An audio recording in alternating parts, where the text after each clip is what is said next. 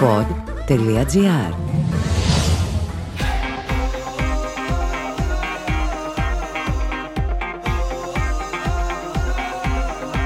Γκολ Πόντ Ολυμπιακός με τον Νίκο Σταματέλο. Το podcast που μπαίνει στα άδυτα του κόσμου του Ολυμπιακού. Οι διακοπές για του περισσότερου τελείωσαν. Οι εγκαταστάσεις του Ρέντι απέκτησαν και πάλι ζωή με την επιστροφή των παικτών του Ολυμπιακού στις προπονήσεις εν ώψη της νέας αγωνιστικής περίοδου. Είχαμε και την κλήρωση για πιθανό αντίπαλο για το δεύτερο προκριματικό γύρο του Champions League και η επιστροφή στην κανονικότητα έχει αρχίσει για τους πρωταθλητές Ελλάδος.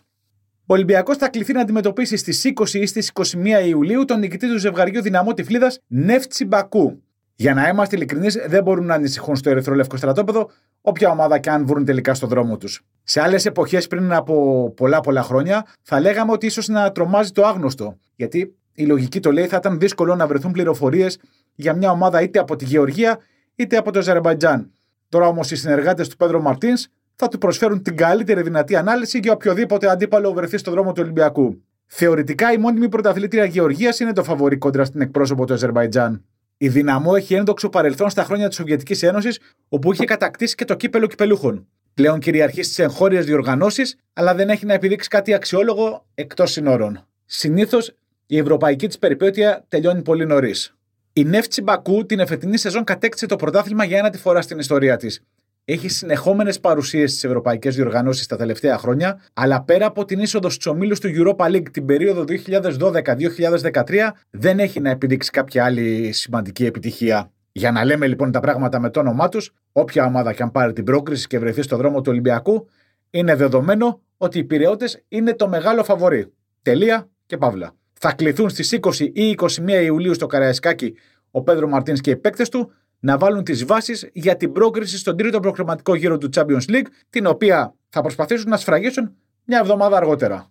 Το θέμα από την πλευρά του Ολυμπιακού είναι σε ποια κατάσταση και ποιοι θα είναι οι ποδοσφαιριστές που θα βρίσκονται στη διάθεση του Πέδρο Μαρτίνς. Βέβαια, εύκολα μπορεί να πει κάποιος, πως όποιοι και αν είναι αυτοί, οι πυρεώτε είναι το μεγάλο φαβορή. Και ίσως να έχουν και δίκιο. Ο Πορτογάλος προπονητής όμως από την πλευρά του θέλει να αυξήσει τις πιθανότητες που έχει η ομάδα του για την πρόκριση και να χτίσει το σύνολο που έχει στο μυαλό του προκειμένου ο πρωταθλητής Ελλάδος να πετύχει και πάλι το στόχο του, που δεν είναι άλλος από την είσοδο στους ομίλους του Champions League, όπως έκανε δηλαδή και τα προηγούμενα χρόνια. Έχει δείξει ο Μαρτίνς ότι γνωρίζει τον τρόπο να παίρνει η ομάδα του τις προκρίσεις στους προκριματικούς γύρους και φυσικά καλείται να το επαναλάβει και την εφετινή σεζόν. Και είναι δεδομένο ότι ο Πορτογάλος θα ήθελε να έχει στη διάθεσή του ορισμένους παίκτες που θα του πρόσφεραν περισσότερες επιλογές, ιδιαίτερα στην επίθεση. Για την ώρα, ο μόνος νεοφερμένος είναι ο Τικίνη, ο οποίος είναι δεδομένο ότι μπορεί να χωρέσει σχεδόν σε οποιοδήποτε σύστημα επιλέξει ο προπονητής του. Δεν πρέπει να ξεχνάμε όμως πως έχει φύγει ο Μπρούμα και το κενό του δεν έχει καλυφθεί, ενώ είναι πολύ πιθανό να υπάρξουν κι άλλες αποχωρήσεις από το ερυθρόλευκο δυναμικό.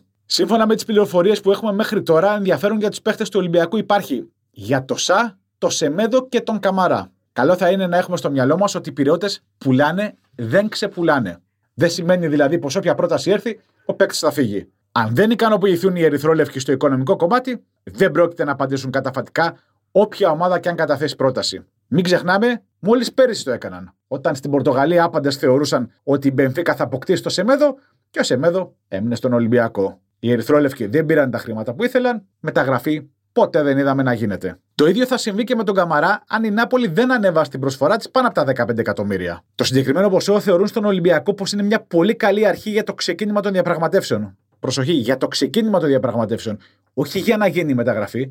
Ξεκινάμε λοιπόν τις διαπραγματεύσεις από τα 15 εκατομμύρια και οι πυρεώτε πιστεύουν ότι θα πάρουν ένα ποσό κοντά στα 20 για να δώσουν καταφατική απάντηση στους Ιταλούς. Σε διαφορετική περίπτωση, ο Καμαρά θα συνεχίσει πολύ απλά να φορά την ερυθρόλευκη φανέλα. Για το Σαν μένουμε εξελίξεις όταν θα φύγει από τη Γούλφ ο Ρουί Πατρίσιο για να συνεχίσει την καριέρα του στη Ρώμα. Οι Άγγλοι τα χρήματα που θα πάρουν από τη νέα ομάδα του Μουρίνιο θα τα δώσουν στον Ολυμπιακό για να αποκτήσουν τον Πορτογάλο τερματοφύλακα. Το σημαντικό σημείο στη συγκεκριμένη υπόθεση είναι ο Ζόρζε Μέντε.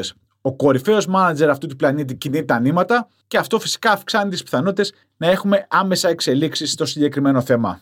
Σε ό,τι αφορά το Σεμέδο τώρα, τα δημοσιεύματα στην Πορτογαλία κάνουν σχεδόν καθημερινά λόγο για έντονο ενδιαφέρον από την πλευρά της Πόρτο. Μόνο με δημοσιεύματα όμως, μεταγραφή κανένας δεν πρόκειται να πάρει αν οι δράκοι προσπαθήσουν να εφαρμόσουν και σε αυτή την περίπτωση την αγαπημένη τους τακτική, δηλαδή να αγοράσουν φτηνά με την προοπτική σε ένα, δύο, τρία χρόνια να πουλήσουν ακριβά, είναι δεδομένο ότι δεν πρόκειται να πετύχουν το στόχο τους. Κάποιοι βέβαια έλεγαν ότι πέρσι ο Σεμέδο ήταν δυσαρεστημένος που δεν ολοκληρώθηκε η μεταγραφή του στην Πενφικά. Μπορεί και φέτος να είναι δυσαρεστημένος, αλλά όπως και πέρσι, έτσι και φέτος στον Ολυμπιακό είναι σίγουροι ότι αυτό δεν πρόκειται να επηρεάσει την απόδοση του. Αυτή είναι η μία όψη του νομίσματος στις μεταγραφικές εξελίξεις του Ολυμπιακού. Ποιοι μπορεί να φύγουν; Η άλλη όψη του νομίσματος είναι οι κινήσεις που θα κάνουν οι Ερυθρόλευκοι για να ενισχύσουν το έψυχο δυναμικό τους. Έγιναν προσπάθειες για να αποκτηθεί άμεσα ένας εξτρέμ. Δεν έφεραν αποτέλεσμα. Ο Ολυμπιακός κοίταξε την περίπτωση του Ενταό, αλλά οι Τούρκοι συμπεριφέρονταν σαν να ήθελαν να πουλήσουν τον νέο Ποντένσε. Δικαίωμά τους μπορεί να πει κάποιος. Και να το πούν και οι ίδιοι οι Τούρκοι. Δικαίωμα όμως και του Ολυμπιακού να σταματήσει τις διαπραγματεύσεις και να στρέψει αλλού την προσοχή του. Στασιμότητα παρατηρείται και στο θέμα του Ονιεκούρου, καθώς μέχρι το τέλος του μήνα η Γαλατά έχει τη δυνατότητα να αγοράσει τον παίκτη από τη Μονακό. Για να είμαι πάντως ειλικρινής, με τις εμφανίσεις που έχει πραγματοποιήσει ο συγκεκριμένος ποδοσφαιριστής τα τελευταία δύο χρόνια με τη φανέλα της Γαλατά και της ε, Μονακό, δεν δείχνει να είναι κάτι το ιδιαίτερο, κάποια εξαιρετική περίπτωση από αυτές που αναζητά ο Ολυμπιακός. Έχω την αίσθηση πάντως ότι η καλή μεταγραφή των Ερυθρόλευκων στα άκρα της επίθεσης θα γίνει Αύγουστο και προς το τέλος του μήνα κιόλας. Και γενικότερα στα μπάνια του λαού στο λιμάνι θα έχουν αυξημένο φόρτο εργασίας. Γιατί θα θέλουν να ενισχυθούν σε όλες τις γραμμές και είναι σχεδόν δεδομένο ότι τα ανοιχτά μέτωπα θα είναι πάρα πολλά. Ακούσατε το Goal Pod Ολυμπιακός με τον Νίκο Σταματέλο. Αναζητήστε τα podcast που σας ενδιαφέρουν στο pod.gr, Spotify, Apple Podcast, Google Podcast ή σε όποια άλλη εφαρμογή ακούτε podcast από το κινητό σας.